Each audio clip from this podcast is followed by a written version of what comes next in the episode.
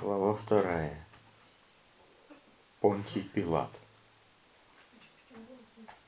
В белом плаще с кровавым подбоем, шаркающей кавалерийской походкой, ранним утром 14 числа весеннего месяца Ниссана, вкрытую колоннаду между двумя крыльями дворца Ирода Великого, вышел прокуратор Иудеи Понтий Пилат.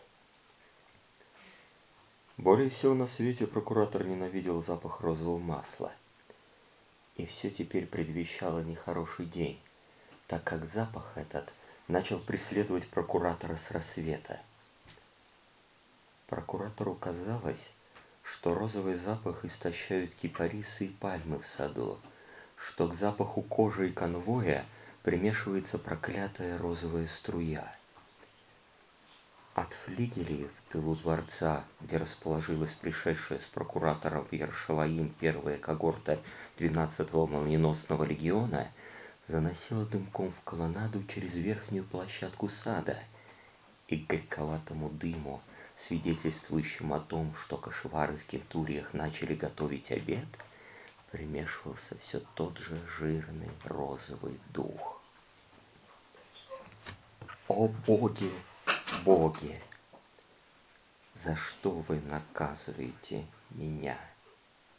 Да, нет сомнений, это она, опять она, непобедимая, ужасная болезнь гемикрония, при которой болит полголовы. От нее нет средств, нет никакого спасения. Попробую не двигать головой. На мозаичном полу фонтана уже было приготовлено кресло, и прокуратор, не глядя ни на кого, сел в него и протянул руку в сторону. Секретарь почтительно вложил в эту руку кусок пергамента. Не удержавшись от болезненной гримасы, прокуратор искоса бегло проглядел написанное, вернул пергамент секретарю и с трудом проговорил. Последственной из Галилеи. Тетрарху дело посылали? Да, прокуратор, ответил секретарь. Что же он? Он отказался дать заключение по делу, и смертный приговор Синдериона направил на ваше утверждение, объяснил секретарь. Прокуратор дернул щекой и сказал тихо. «Приведите обвиняемого». И сейчас же с площадки сада под колонны на балкон двое легионеров Филии поставили перед креслом прокуратора человека лет двадцати семи. Этот человек был одет в старенький и разорванный голубой хитон. Голова его была покрыта белой повязкой с ремешком вокруг лба, а руки связаны за спиной. Под левым глазом у человека был большой синяк, а в углу рта ссадина, запекшаяся кровью. Приведенный с тревожным любопытством смотрел на прокуратора. Тот промолчал, потом тихо спросил по-арамейски. «Так это ты подговаривал народ разрушить Яршалаимский храм?» Прокуратор при этом сидел как каменный, и только губы его шевелились чуть-чуть при произнесении слов. Прокуратор был как каменный, потому что боялся качнуть пылающей адской болью головой. Человек со связанными руками несколько поддался вперед и начал говорить. «Добрый человек, поверь мне!» Но прокуратор, по-прежнему не шевелясь и ничуть не повышая голоса, тут же перебил его – это меня ты называешь добрым человеком? Ты ошибаешься. В Ершалаиме все шепчут про меня, что я свирепое чудовище, и это совершенно верно. И также монотонно прибавил. Кентуриона красобоя ко мне. Всем показалось, что на балконе потемнело, когда Кентурион, командующий особой кентурией Марк, прозванный Красобоем, предстал перед прокуратором. Крысобой был на голову выше самого высокого из солдат легиона и настолько широк в плечах, что совершенно заслонил еще невысокое солнце. Прокуратор обратился к Кентуриону по латыни. «Преступник называет меня добрый человек. Выведите его отсюда на минуту. Объясните ему, как надо разговаривать со мной, но не калечить». И все, кроме неподвижного прокуратора, проводили взглядом Марка Крысобоя, который махнул рукой арестованному, показывая, что тот должен следовать за ним. Красобой вообще все провожали взглядами, где бы он ни появлялся, из-за его роста, а те, кто видел его впервые, еще из-за того, что лицо Кентуриона было изуродовано, нос его некогда был разбит ударом германской палицы. Простучали тяжелые сапоги Марка по мозаике, Связанный пошел за ним бесшумно. Полное молчание настало в колоннаде, и слышно было, как ворковали голуби на площадке сада у балкона, да еще вода пела замысловатую приятную песню в фонтане. Прокуратору захотелось подняться, подставить висок под струю и так замереть. Но он знал, что и это ему не поможет. Выведя арестованного, арестованного из-под колонн в сад, Красобой вынул из рук легионера, стоявшего у подножия бронзовой статуи, бич и, не сильно размахнувшись, ударил арестованного по плечам. Движение Кентуриона было небрежно и легко, но связанный мгновенно рухнул на землю, как будто ему подрубили ноги, захлебнулся воздухом, краска сбежала с его лица, и глаза обессмыслились.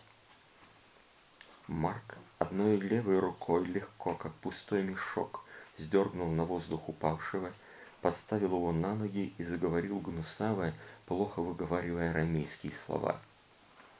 Римского прокурора называть игемон, других слов не говорить, смирно стоять. Ты понял меня или ударить тебя? Арестованный пошатнулся, но совладал с собою, Краска вернулась, он перевел дыхание и ответил хрипло. «Я понял тебя. Не бей меня». Через минуту он вновь стоял перед прокуратором.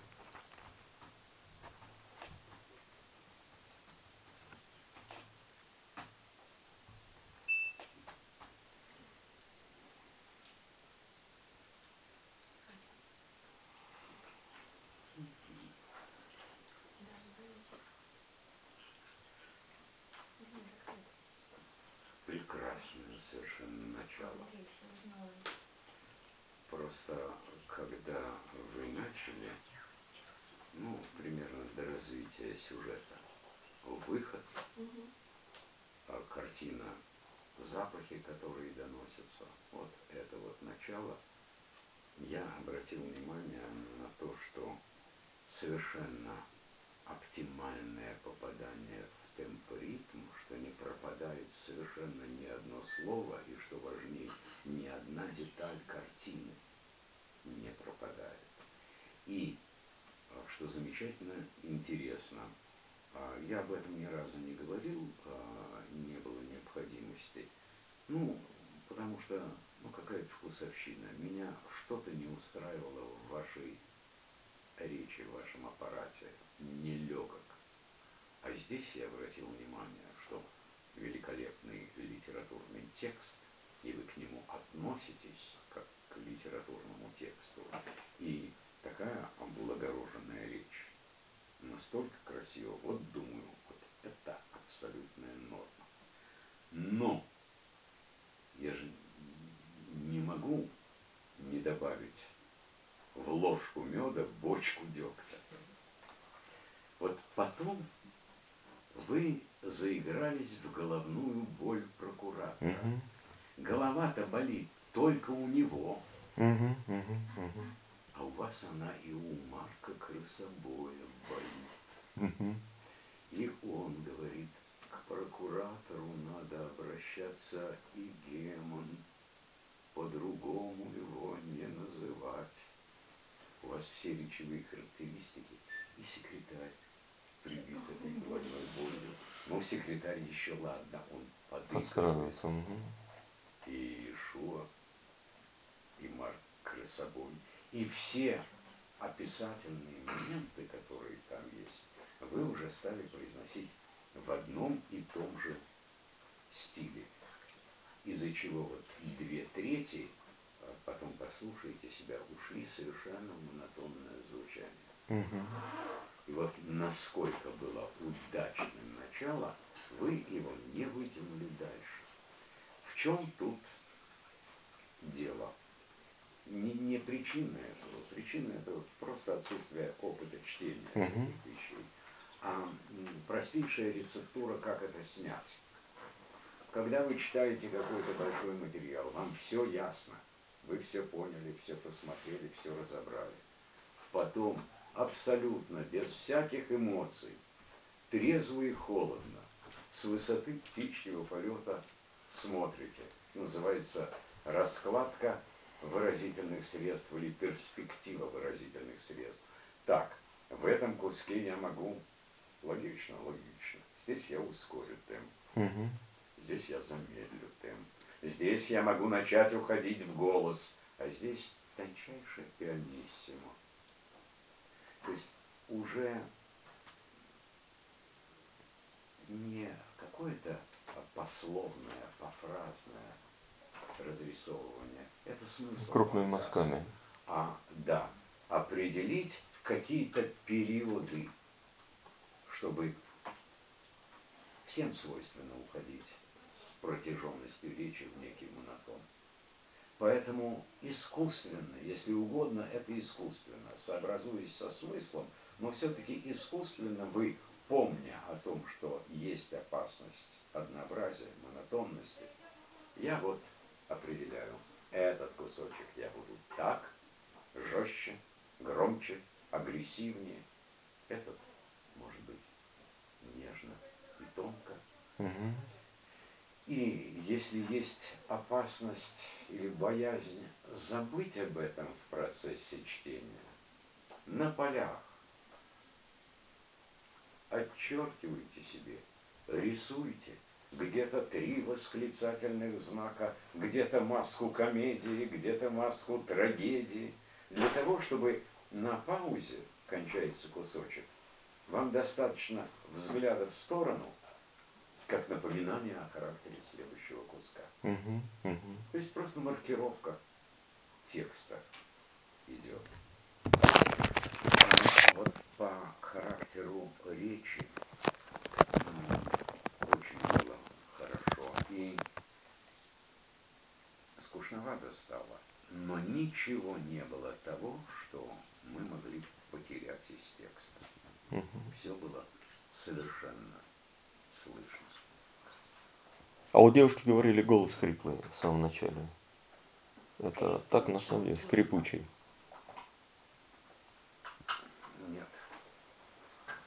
Я не считаю, что голос хрипел. У нас голос всегда имеет несколько разную тембральную окраску в зависимости от того, что мы делаем. Все равно вас не скрипит. Поэтому вы максимально занизили на тихих нотах. Это были не хрипы, а вот то, что я сейчас делаю, да, а разложение голоса как будто бы на отдельные составляющие, которые кажутся хрипотцой. На самом деле никакой хрипотцы нет. Просто настолько относительно вашего голоса он занизился, вы же специально не занижали. Нет. Это текстовый звук. Настолько занизился, что он переходит границы угу. ваших низких нот, и мы уже начинаем слышать как бы разложение на отдельные колебания. Но мне не показалось, что это была хрипота.